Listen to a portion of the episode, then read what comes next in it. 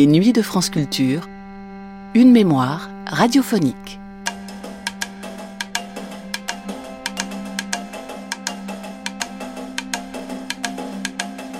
Que nous disent les chasses aux sorcières du XVIe et XVIIe siècle des mécanismes du complot et de la propagation de la haine? C'est la question à laquelle répond le philosophe Jacob Rogozinski au micro de Marc-Alain Waknin dans ce numéro de Talmudique. Contrairement à René Girard et à sa théorie du bouc émissaire, la haine envers les sorcières ne serait pas la résultante d'un simple désir de trouver une ou un responsable pour les événements tragiques. Il y aurait une véritable théorie du complot autour des sorcières, faisant partie d'un réseau bien plus complexe de rumeurs et d'idéologies. Il se murmurait en effet que les sorcières faisaient partie d'une secte maléfique, dont le but était de remplacer l'autorité de l'État et de l'Église par celle de Satan. Volet peu connu d'une psychose collective dont nous connaissons toutes et tous les contours, tracés plutôt vaguement par nos représentations culturelles, et que vient éclaircir cette émission, diffusée pour la première fois le 3 juillet 2016.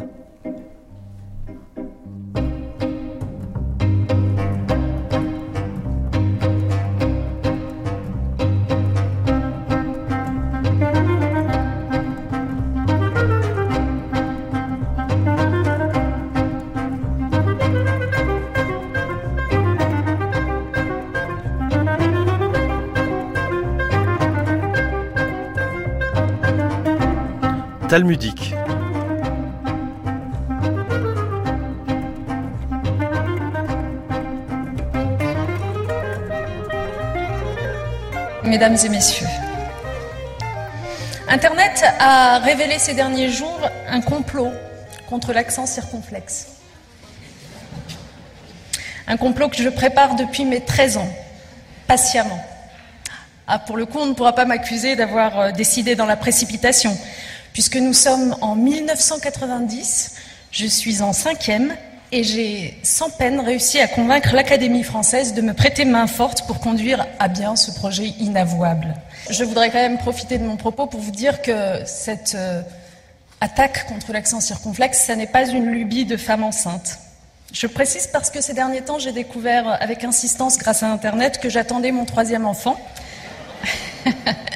ce qui fait naturellement le bonheur de mon mari, Enfin, pardon, devrais-je dire de mon ex-mari, car ces mêmes sites m'ont appris que j'étais divorcée. Quand on vous dit qu'on nous cache tout. Mais je me suis demandé, mais alors, mais pourquoi ce divorce dont je n'étais pas au courant? Une rapide recherche sur Internet, là encore, m'a éclairé sur ce point. Divorce parce que je lui ai caché depuis des années une terrible vérité. Je ne suis pas Najat Vallaud-Belkacem. Je suis Claudine Dupont. Or, que remarquez-vous? Il n'y a dans Claudine Dupont aucun accent circonflexe, nulle part. Et donc cette frustration m'a décidé à les supprimer. La prochaine étape du complot sera bien sûr la suppression des consonnes. Et quant aux voyelles, leur tour viendra, n'en doutez pas. Jacob Rogozinski, bonjour. Bonjour. Euh, nous venons d'entendre un extrait du discours de Najat Vallaud-Belkacem lors d'une journée d'études pour réagir aux théories du complot qui eut lieu, euh, non pas le complot, mais la journée, le 9 février dernier. C'est avec humour que la ministre de l'Éducation nationale évoque devant ses auditeurs ces théories qui circulent aujourd'hui sur Internet, sur les réseaux sociaux, les SMS et les tweets. Mais les rumeurs et les théories du complot existent depuis fort longtemps. Elles engendrent une logique de la haine et de la mort, une logique de l'exclusion et de la persécution. Elles suivent des schémas ou des schèmes très précis qui nous permettent de comprendre comment elles fonctionnent et peut-être aussi de comprendre comment les combattre et les éradiquer. Urgence de notre temps et de notre modernité, où la vitesse de l'information est tellement grande que notre vigilance doit être d'autant plus vive et l'esprit critique plus aguerri. La conjugaison des sciences de l'histoire, de la sociologie, de la philosophie, de la psychologie et de la psychanalyse sans oublier la littérature et l'exégèse des textes des différentes traditions religieuses, peut-elle nous aider à y voir plus clair dans cette logique de la haine et de la mort toujours active et toujours menaçante?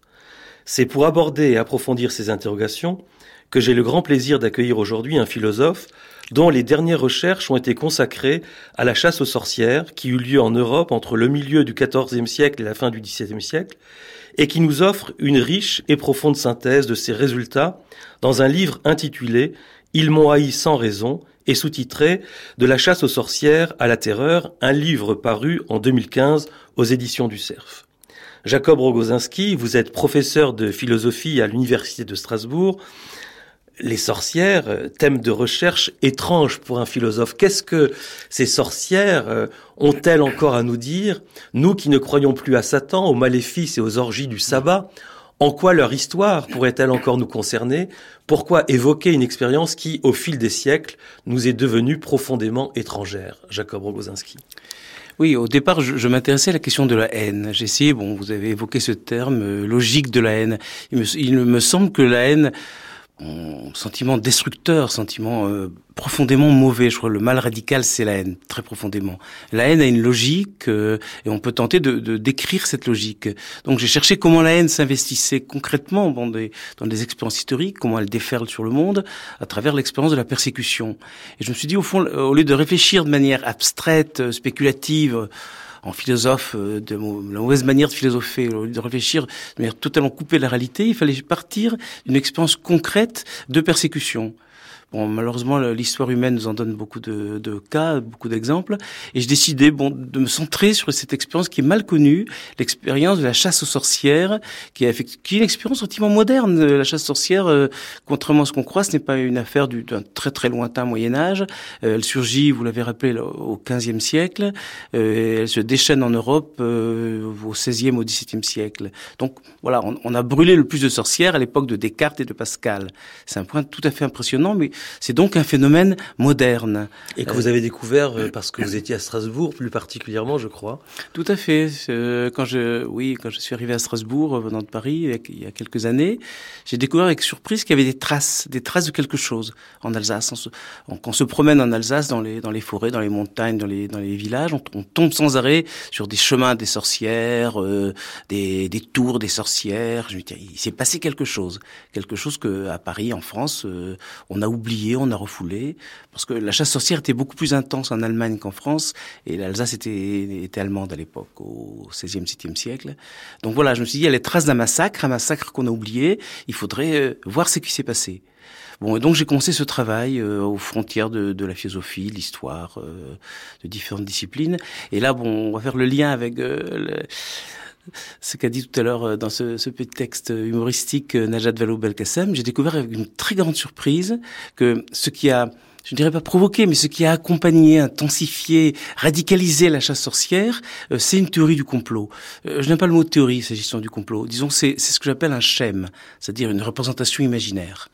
Euh, bon, des sorciers, des sorcières, des gens qu'on accuse de, de, de, maléfices, il y en a dans, dans, tous les pays, à toutes les époques, mais ce sont des cas isolés. Euh, un paysan se plaint qu'on a maléficié, ensorcelé sa vache, euh, hop, on, jette à la rivière ou on, on, brûle une femme ou deux, etc. Ça arrive encore aujourd'hui dans des régions reculées d'Afrique ou d'ailleurs. Mais euh, un massacre de masse, une persécution de masse, comme ce qu'on appelait la chasse sorcière, qui a envoyé au bûcher entre 80 000 et 100 000 personnes, peut-être 200 000 d'après certains historiens en deux siècles. Bon, c'est un phénomène proprement européen et moderne. Ça n'a jamais eu lieu nulle part ailleurs. Alors, ce qui a permis euh, l'éclosion de la chasse sorcière, l'éruption de ce dispositif de persécution, euh, c'est ce schème du complot à partir d'un certain moment, euh, vers le, au début du XVe siècle en Suisse euh, exactement, on a commencé à dire qu'il y avait une secte maléfique, euh, très nombreuse, innombrable, euh, qui complotait dans l'ombre pour subvertir le pouvoir, pour remplacer bon le pouvoir de l'État et de l'Église en imposant le culte de Satan. Et comme c'est une secte innombrable et secrète, il fallait déchaîner une persécution de masse. Et comme c'est bon une secte secrète, cachée, occulte, il fallait utiliser des, certains moyens, la torture notamment, pour faire avouer euh, ce crime innommable. Donc le schème du complot euh, accompagne la persécution. Et c'est le cas depuis la chasse aux sorcières et même avant, plusieurs siècles avant. Il y a d'autres exemples. Euh, c'est c'est le cas jusqu'au XXe siècle. Bon, au cœur même de l'idéologie nazie, il y a, comme vous savez, les protocoles des sages de Sion, hein, encore réédités euh, massivement et qu'on retrouve sur Internet. Donc ce thème de la conspiration juive mondiale. Voilà. Donc le schème du complot accompagne toujours des dispositifs de persécution Alors, C'est quoi cette euh, cette logique de la haine? Suit des schémas bien précis, une forme de dispositif. Alors quels mm. sont ces, ces, ces schémas ces dispositifs, euh, Jacob Rogozinski Oui, bon, la haine est un, affect, un affect qui est sans doute impossible à éradiquer. Euh, c'est un affect qui s'enracine au plus profond de, de chaque existence, hein, notre rapport à nous-mêmes et, aux autres, comme l'amour, comme l'envie, comme euh, comme d'autres affects. Mais elle, ne peut se déchaîner dans le monde que si elle est captée par ce que j'appelle, à la suite de Foucault, effectivement, des dispositifs, dispositifs de pouvoir ou de croyance. Ces dispositifs euh, surgissent et disparaissent en fonction des conjonctures. Alors, la, question que je me suis posée, c'est est-ce que ces dispositifs, par exemple l'inquisition médiévale, par exemple aussi le, mouvement nazi ou, d'autres, comment est-ce que ces dispositifs de pouvoir peuvent à un moment donné s'emparer euh, d'affects ressentis par les, les masses, par les multitudes qui sont pas forcément des affects de haine, ça peut être aussi des affects de, de colère, d'indignation, de révolte, donc des affects qui ont une dimension positive. Euh, le paysan qui voit tout à coup mourir toutes ses vaches, ou dont les, récoltes ont été détruites par un orage de grêle, éprouve de la colère, d'indignation. À un moment donné, euh, quelque chose survient euh, qui transforme ces, ces affects légitimes de colère et d'indignation et les font virer à la haine et, et, désigne des cibles déterminées. Si ma vache est morte, euh, c'est parce que la voisine est une sorcière et qu'elle a lancé un, maléfice. Donc là, il y a quelque chose qui intervient, et c'est là qu'intervient ce que j'appelle un schème, c'est-à-dire une représentation imaginaire qui fait la charnière entre les affects, entre les passions euh, des multitudes, des foules, euh, et ces dispositifs de pouvoir qui s'en emparent. Bon, et là, c'est notamment le schème de la, bon, du sabbat des sorcières, le, le schème du complot maléfique. Et donc là, le paysan, euh, ça lui permet tout à coup de, de donner sens, d'expliquer ce qui lui arrive. Mais qui, qui fait naître ces, ces schèmes ah, Parce que euh, je vous ai bien lu et vous dites euh, que vous n'êtes pas d'accord avec l'idée de la théorie du, bouc émissaire, par exemple. C'est pas simplement le choix de, de trouver quelqu'un sur qui porter sa colère ou, ou sa haine ou transformer sa colère en haine, le, schéma est plus, est plus complexe. Oui, euh, j'ai beaucoup de respect pour René Girard et sa théorie du bouc émissaire. il faudrait du temps pour reprendre tout ça. Je pense qu'il va un peu vite quand même parce que euh, on ne passe pas tout de suite à la violence persécutrice, euh, au lynchage, à, la recherche du bouc émissaire à exterminer. C'est un processus plus complexe qui traverse différentes étapes. Et il y a une première période, une première phase, presque toujours, qui est une phase d'exclusion. C'est-à-dire euh, le groupe, la collectivité se sent menacé par un individu ou une catégorie d'individus et décide de les mettre à l'écart, de s'en séparer. Alors ce qui est en jeu, c'est là, c'est pas la haine, c'est simplement le, dégoût, le dégoût, le mépris euh, et l'angoisse aussi, la crainte, toujours derrière en arrière-plan. Donc on commence par euh, mettre à l'écart, par enfermer, par bannir, par expulser. Ce qui fut le cas par exemple des lépreux.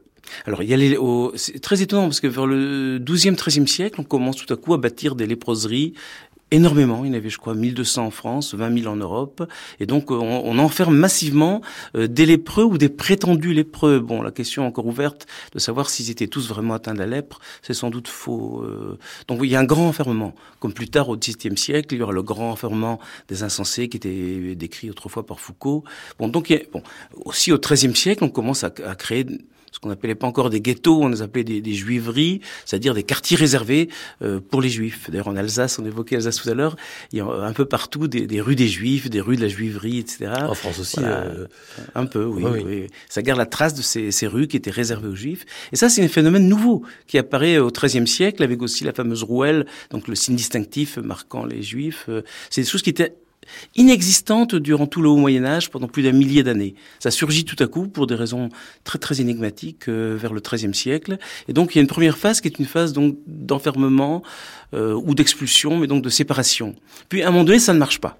C'est à un moment donné, l'angoisse est, tellement forte que euh, les gens ont l'impression que ça ne suffit pas de mettre à l'écart les juifs, les lépreux, bon, les, sodomites, les fous, etc. Parce que derrière les murs de, de l'asile ou de la juiverie, du ghetto euh, ou de la maladrerie, de la léproserie, le mal est toujours là et ce mal est irradie, il est menaçant, il risque de contaminer ceux qui sont dehors. Et donc là, il y a un passage de l'exclusion à la persécution. Donc les affects changent, ça passe du dégoût.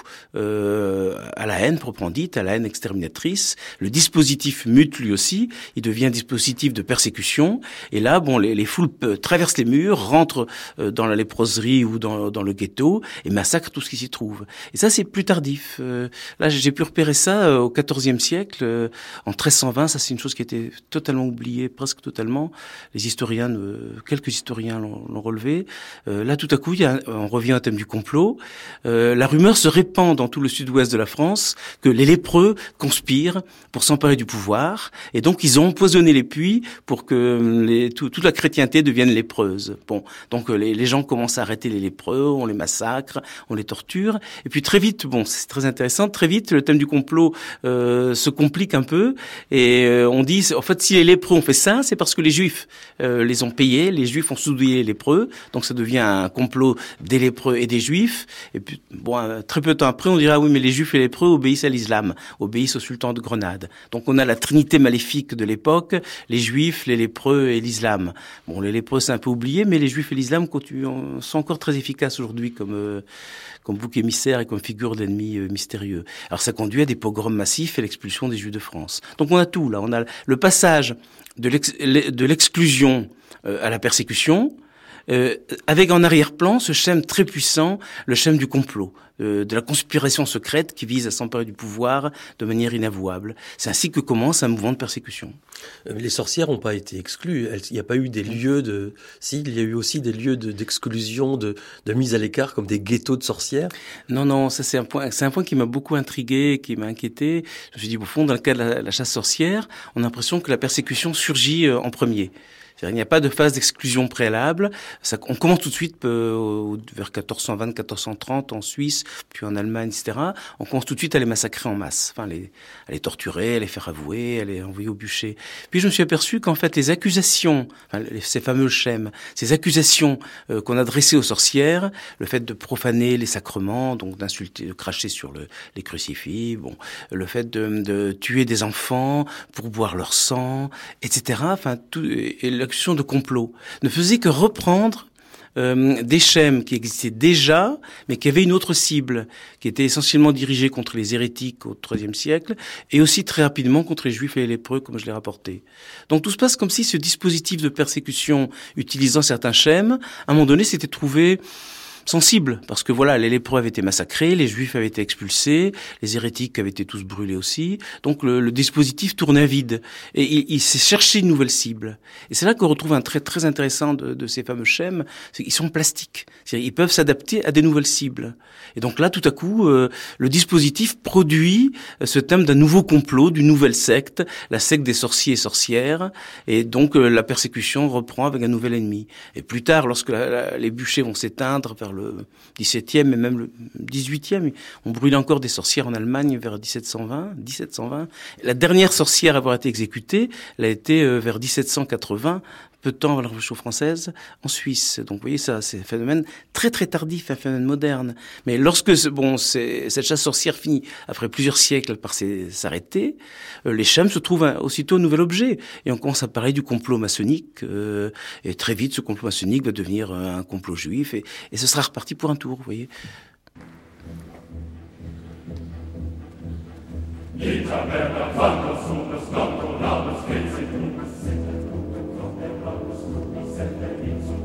Dina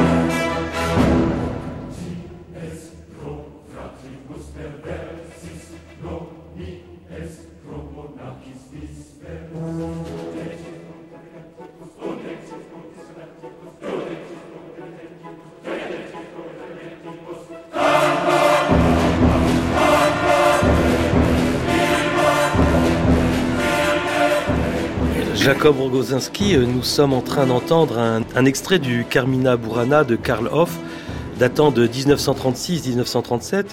euh, j'y entends une musique de sorcière, euh, rire et, chuchotement, une musique qui à la fois fait grand bruit, mais qui en même temps est, plein de sous-entendus. Et je pense à un texte de Lévinas dans Totalité infinie, qui fait la distinction entre le mensonge ordinaire que l'on peut réfuter et le mensonge du malin génie, mensonge irréfutable parce qu'il n'est pas l'envers du langage, mais un anti-langage. Je voudrais vous lire le texte.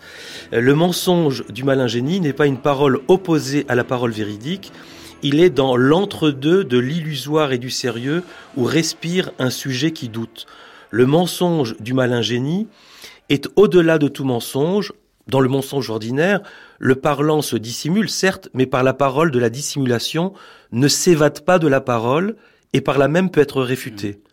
L'envers du langage est comme un rire qui cherche à détruire le langage, rire infiniment répercuté où la mystification s'emboîte dans une mystification sans jamais reposer sur une parole réelle, sans jamais commencer. Le spectacle du monde silencieux des faits est ensorcelé, tout phénomène masque, mystifie à l'infini, rendant l'actualité impossible. Situation que créent ces êtres ricanants, communiquant à travers un labyrinthe de sous-entendus que Shakespeare et Goethe font apparaître dans les scènes de sorcières où se parle l'anti-langage et où se répondent et où répondre serait se couvrir de ridicule. Euh, je sais qu'il faudrait prendre le temps de commenter chaque mot de, de ce texte qui peut s'interpréter de différentes façons. Mais notons simplement qu'il invite à une question fondamentale dans le contexte de, notre conversation. La rumeur et les théories du complot que nous évoquions n'appartiennent-ils euh, pas de prime abord à cet anti-langage? Où répondre serait se couvrir de ridicule et dès lors euh, quelle attitude avoir par rapport à ce langage de la logique de la haine, comment le combattre, comment l'arrêter, comment faire barrage et résister, et j'ai presque envie de dire, en vous citant, ouvrir un horizon d'espérance. Mm. Jacob Rogozinski. Oui, il faudrait beaucoup de temps pour reprendre ce très très beau texte de Lévinas. Si vous voulez, j'entends derrière une chose qui, qui, qui, pour moi est très importante, c'est que la haine euh, a rapport euh, à la contre-vérité, très profondément. Je pense que la haine, bon, elle s'enracine dans quelque chose qui est de l'ordre d'une illusion primordiale. Et bon, d'abord, bon, dans le simple fait que euh, lorsqu'on éprouve de la haine, c'est d'abord une haine envers soi ou envers une part de soi-même que l'on ne s'aperçoit pas qu'on ne voit pas en soi-même et qu'on projette dans l'autre. Donc c'est toujours la faute de l'autre. C'est toujours voilà. Euh, pourquoi tu mangeais ce fruit? C'est pas ma faute, c'est la faute à la femme que tu as mise à côté de moi. Pourquoi tu as mangé ce fruit? Ah, c'est pas moi, c'est le serpent, etc. Bon, c'est la projection euh, est, un mécanisme fondamental euh, de la logique de la haine. Ça, bon, Freud nous l'a appris d'une certaine façon. Ce qui veut dire aussi que la haine repose sur sur une contre-vérité. Alors dire cela, c'est déjà laisser entrevoir la possibilité d'une réponse. C'est-à-dire, si vraiment la haine euh, repose sur un système de, mensonges, de mensonges profondément enracinés, c'est pas un simple mensonge euh, consistant à cacher la vérité, c'est un système complexe de croyances euh, qui distord totalement le rapport au monde. Bon, euh, voilà, c'est des gens ont pu croire qu'effectivement il y avait une secte maléfique euh, dans laquelle des le voisin, la voisine euh, ou le, le bourgmestre, le, le, le, maire de la ville s'envolaient la nuit sur des balais pour copuler avec des démons, etc. De même que des gens ont pu croire qu'il y avait une conspiration mondiale des juifs ou des juifs et des francs-maçons, etc. Ou des illuminati comme on dit aujourd'hui. C'est une vision du monde totalement faussée qui repose sur un mensonge organisé, comme disait Anna Arendt. Et donc on voit un peu ce que pourrait être la, la réponse la, réponse est du côté de la vérité. Je pense que c'est seule la vérité euh, peut permettre de, de combattre euh, la haine et peut-être d'espérer la surmontée. Oui, mais Lévinas parle de, justement d'un... Là, on serait encore dans le langage, mais là, on est dans l'anti-langage, dit-il. Avec les sorciers, on n'est même plus dans le monde des langages, et il dit euh, répondre euh, serait se couvrir de ridicule. C'est comme si euh, c'est pas par le langage qu'on pourrait répondre à ce mensonge qui n'appartient pas au langage. Oui, parce que les, là, on a affaire à des schèmes, c'est-à-dire ce ne sont pas des théories, il n'y a pas de théorie du complot. C'est, comme je l'ai dit, des, des schèmes, c'est-à-dire des représentations imaginaires. On pourrait dire des fantasmes à la rigueur, qui sont profondément racinés, incrustés euh, en chacun de nous dans toute une époque. Mhm. Donc euh, on ne peut pas discuter pied à pied, on ne peut pas opposer des, des, raisons, des idées ou des concepts à des schèmes. Il faut trouver une autre manière de riposter ou de répondre. Et, et, et l'humour euh, Comme Oui, on l'a euh, vu au début de cette émission. C'est euh, très beau, mais j'ai peur que ça ne suffise pas, si vous voulez. Je pense qu'il faut une intervention très complexe, très forte, euh, qui essaie de saisir le, le- le maillon faible d'un dispositif et donc empêcher les, les affects de muter, empêcher la colère de, de virer à la haine. Ou alors, bon, opposer un schème à un autre. Il y a un exemple que je trouve très beau que j'évoque dans le livre, au moment de la seconde croisade, donc sans monter une, une vague de haine anti-juive euh, tout à fait terrifiante. Et les, les pogroms de la première croisade vont sans doute se, répéter. Et là, un, très beau personnage qui est Bernard de Clairvaux, qui était un homme infiniment respecté, proche du roi, ami du pape. Il intervient face à la foule des, euh, pogromistes et il dit ne touchez pas aux juifs parce que euh, toucher un juif c'est comme toucher à la prunelle de Jésus-Christ. Voilà. Et là, la, la foule se disperse. Voilà. Donc il, a joué un certain schème, une certaine foi contre des schèmes de haine. Ça, c'est une chose très forte. Autre exemple, bon, c'est, c'est- j'évoque à la fin la terreur dans la Révolution française. Il y a des grands massacres dans les prisons. Les, foules, les foules parisiennes sont, échauffées et leur colère est en train de virer à la rage et à la haine. Et donc là, Danton décide de créer un tribunal. Il dit on va créer un tribunal révolutionnaire pour servir d'antidote à la vengeance du peuple. Et ça, c'est une très belle idée qu'on trouvait déjà chez les Grecs. Hein, résister à la, à la vengeance, la meilleure manière de résister à la vengeance, c'est de créer un tribunal. Bon, dans le cas de Danton, ça n'a pas marché parce que le, tribunal était emporté par la haine et la vengeance qu'il devait canaliser, et donc il a fini par, euh, par y passer lui aussi. Mais je pense que la réponse est juste. Et à notre époque où bon, la solution de Bernard de Clairvaux aurait beaucoup de mal à passer parce que nous ne vivons plus dans ce, dans cette- ce système de croyance-là massivement, je pense que la, la réponse de la loi peut être une réponse. Mais très profondément, je crois qu'on ne peut pas combattre la haine si on, s- si on ne s'attache pas euh, à ce qui engendre la colère et la rage et la révolte, Oui, c'est-à-dire l'injustice. Oui. Je pense que sans combat contre l'injustice, euh, on aura beau dire et redire la vérité, ça ne suffira pas. Donc il faut s'attaquer aux racines du mal, c'est-à-dire le sentiment qu'ont des gens d'être exclus, euh, d'être euh, relégués, de ne pas être pris au sérieux, d'être humiliés, offensés, ce qui les pousse à la révolte et donc à la haine. Alors, euh, évoquer le mensonge, comme on vient de le faire, euh, ici a toute son importance parce que ça nous ramène au verset des psaumes duquel est tiré le titre de votre ouvrage.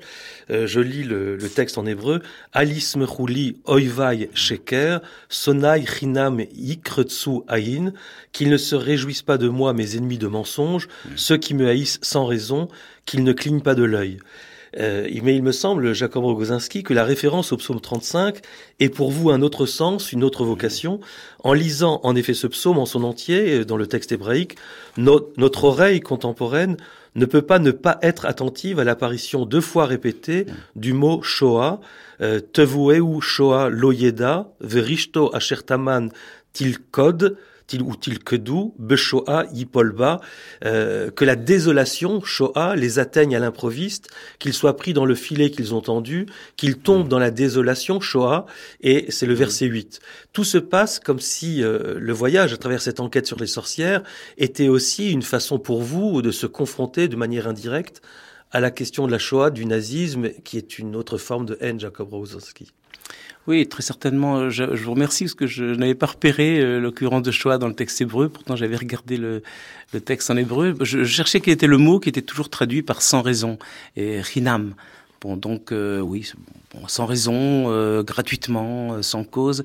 Euh, ce qui m'intéressait, c'est euh, le côté sans raison de la haine. C'est-à-dire que la haine surgit euh, sans qu'on puisse lui assigner une cause déterminée.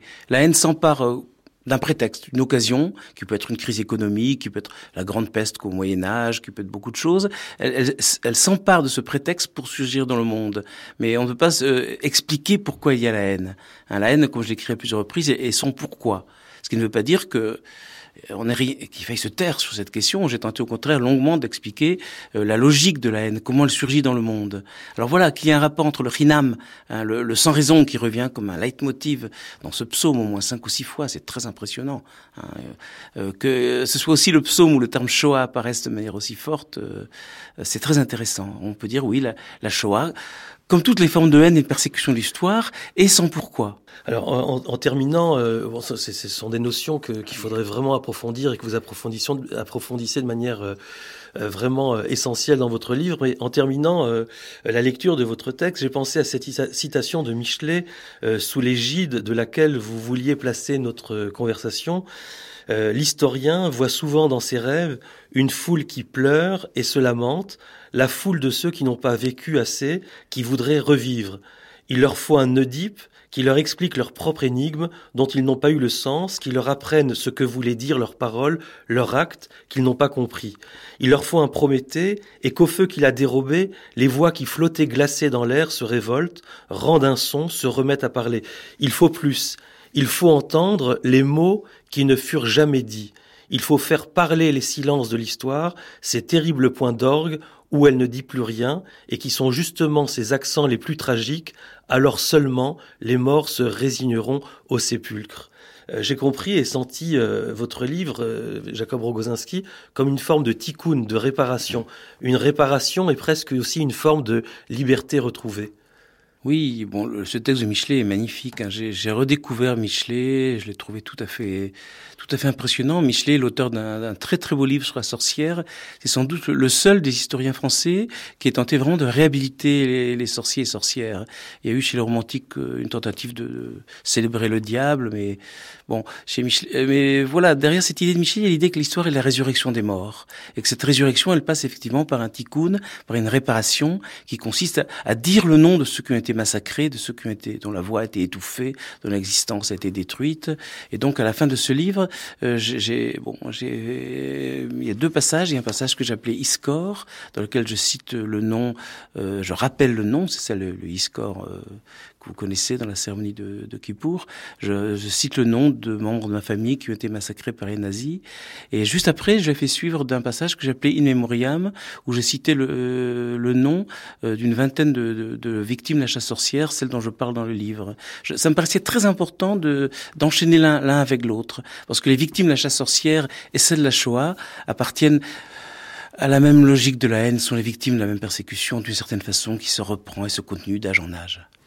Merci euh, Jacob Rogozinski pour ces réflexions et, pour euh, l'ouvrage dont je rappelle le titre, euh, Ils m'ont haï sans raison, sous-titré De la chasse aux sorcières à la terreur, les lecteurs y découvriront une pensée riche, subtile, novatrice et féconde, ainsi que de nombreuses autres questions absolument passionnantes que nous n'avons pas eu le temps de développer aujourd'hui. Merci encore Jacob Rogozinski. Euh, à partir de la semaine prochaine, nous entrons dans la grille d'été. Un cycle de huit rediffusions vous seront proposées et nous nous retrouverons le dimanche 4 septembre. Une période idéale pour visiter le site de Talmudique sur France Culture et découvrir ou redécouvrir les émissions de, de votre choix. Euh, je tiens euh, à remercier à la fin de cette année euh, Françoise Anne Ménager qui toute l'année a, conçu, construit et préparé les émissions avec moi, euh, Dany Journeau qui les a réalisées toujours avec autant d'enthousiasme et de talent, sans oublier tous les ingénieurs du son, dont Philippe Alares, compagnon de voyage radiophonique titulaire, si je peux dire, à qui l'on doit la qualité de ce son si agréable à écouter. Au nom de toute l'équipe de Talmudique, je tiens à vous souhaiter un très bel été et vous remercier de nous avoir suivis de semaine en semaine autour des interrogations que nous avons voulu vous proposer. Koltouv, Leitraot, au revoir, bon dimanche à tous et au 4 septembre.